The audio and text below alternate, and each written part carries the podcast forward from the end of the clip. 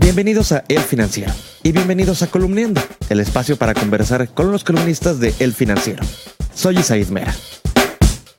Alberto Cortés, aquel que llevó con su voz las cosas sencillas, las universales, a lo sublime. Aquel que entregó el español, nuestro idioma, de forma simple, y lo simple siempre es grandioso. Estas son palabras de Mauricio Mejía, que hoy nos acompaña para hablar de este entrañable artista. Mauricio, pues dinos, ¿quién era Alberto Cortés? Alberto Cortés era más que un quién, era un qué. Y era un sentimiento muy, muy iberoamericano, una, una voz que cantó lo sencillo, que cantó lo simple y que por eso se propagó en el alma de todos los que hablamos español. Eh, en una época muy complicada para América Latina, para Iberoamérica en general, eh, Alberto pudo llevar eh, sentimientos, emociones, fraternidad, cariño a un continente que lo necesitaba, como Joan Manuel Serrat, compañero de viaje de Alberto, y se convirtió en una, en una compañía, una intimidad para los latinoamericanos. ¿A quiénes deja huérfanos eh, Alberto Cortés? Es muy buena pregunta. Eh, creo que deja huérfanos a la generación que escuchaba discos. Eh, no es un personaje que pueda entrar tan fácilmente en el podcast o en el playlist o en el Spotify o en esta generación un poco más, más, más hacia adentro. Había en el canto de Alberto una especie de cofradía y armando logias, ¿no? De, tertulia vocal.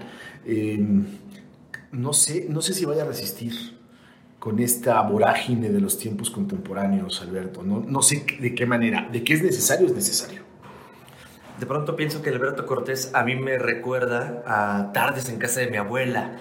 era, era, como esa música que se escuchaba o que escuchaban los abuelos, ¿no? Eh, o, mi papá, que de pronto se sentaba y se tomaba un whisky o un tequila. Ese era Alberto Cortés para mí. ¿E-, ¿Era, era ese Alberto Cortés? Sí, Alberto era un atardecer, o muchos atardeceres.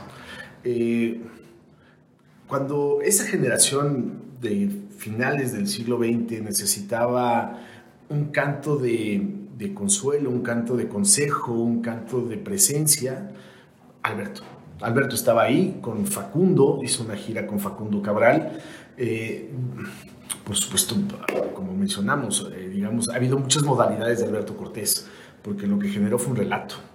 No sé si las nuevas eh, compañías latinoamericanas, iberoamericanas, eh, en este mundo tan, insisto, tan de tweet, tan del menú a la carta de la música, eh, Alberto sea todavía ese atardecer. Okay. A lo mejor cuando estos jóvenes sean un atardecer, cuando estos jóvenes sean un otoño, a lo mejor van a recuperar a Alberto.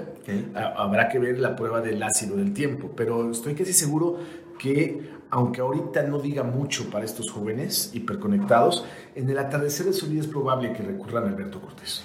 Él cantaba en una época de América Latina pues distinta a la de ahora, con dictaduras, eh, una América Latina muy distinta a la que soy, ¿no? Sí, había ansias de libertad, había, insisto, ansias de compañía y se volvió en algo muy íntimo, precisamente porque como afuera había mucho ruido, afuera había mucha, este, mucho gris, había que buscar en el canto de Alberto un poquito de color para el corazón. Eso fue fundamental.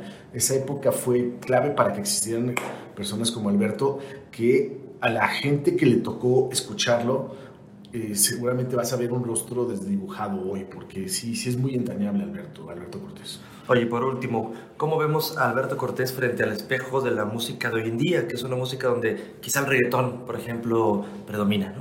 Sí, yo creo que ellos inventaron el relato del español utilizando a poetas como Miguel Hernández, Las Danas de Cebolla, eh, Serrat con Machado, también con Miguel Hernández. Eh, yo creo que ellos inventaron una forma de cantar el español.